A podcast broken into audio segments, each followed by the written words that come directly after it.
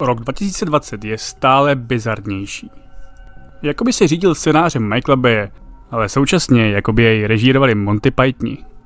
Na pozadí globální pandemie tak například zmizel vůdce tajemné jaderné velmoci, anebo americké námořnictvo potvrdilo existenci UFO.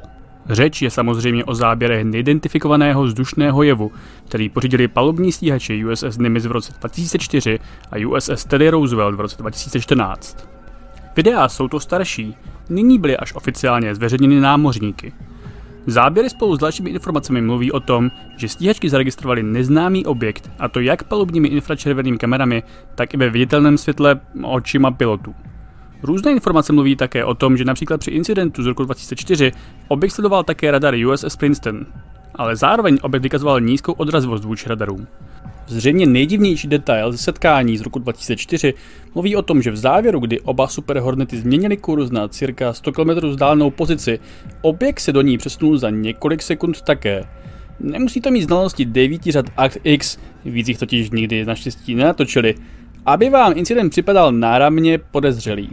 A já osobně bych si popravdě málo co přál víc, než zažít první kontakt s míromilovnými mimozemskými návštěvníky. Nikdyž ale vysvětlení nyní připomenutého incidentu neznáme, možnost, že nás navštívili kvejgáři, by stále byla poněkud unáhlená. V první řadě, UFO nerovná se automaticky mimozemšťani. UFO může být i rozbitý mixér, který váš otec vyhodil v rozčílení z okna, stejně jako to může být stébl slamy poletující větrem tak pomalu, že se ho váš otec splete s mimozemským korábem. Typicky se tak stran objektu ze snímku mluví o třech možnostech. Za prvé mohlo jít o selhání přístrojů, a nebo o cizí pozemskou mašinu, a nebo návštěvníky odjinut. Ve skutečnosti ale nižší smysluplnost prvních vysvětlení rozhodně negarantuje možnost 3. Dodal bych tak ještě možnost 4.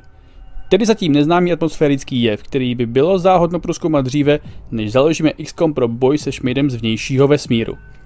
Někteří si teď jistě klepou na čelo, protože záběry vypadají docela jasně. Lidé mají ale dlouhou historii ve vysvětlování přírodních jevů jako projevů cizí inteligence. Loch Nesska, Yeti, mořské pany, hořící keře, inteligentní blesky, seznam by mohl pokračovat výkladem skoro čehokoliv z dějin náboženství a mytologie. A občas jde i o zálibu vědců, Údajné kanály na Marsu i pulzary, tedy periodicky rotující hvězdná torza emitující opakující se signály, byly též původně v podezření jako důkaz mimozemské inteligence. A přesto dnes na mořské pany nebo kanály na Marsu asi věří málo kdo. Bagatelizují tím možnost, že na záběrech stíhačů můžou reálně být mimozemšťani? Ale vůbec ne. Existuje jistě nenulová možnost, že tam emzáci vážně jsou. A to myslím zcela bez ironie. I když si spousta lidí myslí, že věda nebere možnost mimozemského života vážně, opak je pravdou. Ilustruje to řada příkladů, včetně průzkum nedávného objektu Oumuamua nebo třeba izolace posádek misí Apollo z obav, aby nepřivlekli mimozemskou nákazu. Objevit cizáky to by znamenalo nesmrtelnou slávu, nekonečné granty a enormní boost pro vaše ego, tedy všechno, čeho si vědci v reálu cení nejvíce.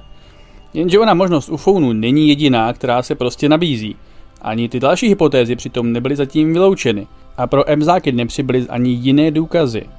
Stejně jako v minulosti můžou záběry sloužit objevu zatím neznámého nebo špatně chápaného přírodního jevu, třeba kulového blesku.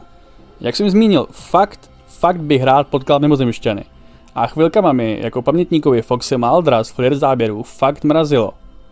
Ale při pohledu na historii je hold věrnější možnost, že nám z přírodních zákonů prostě něco uniklo, než že se o nás zajímají bytosti zvěst.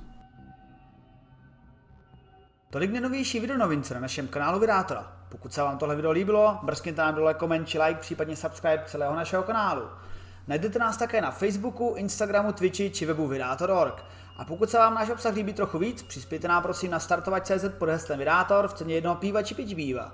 No a pokud se vám něco nelíbilo, napište to taky do komentářů a my se s tím popereme a do příště vylepšíme.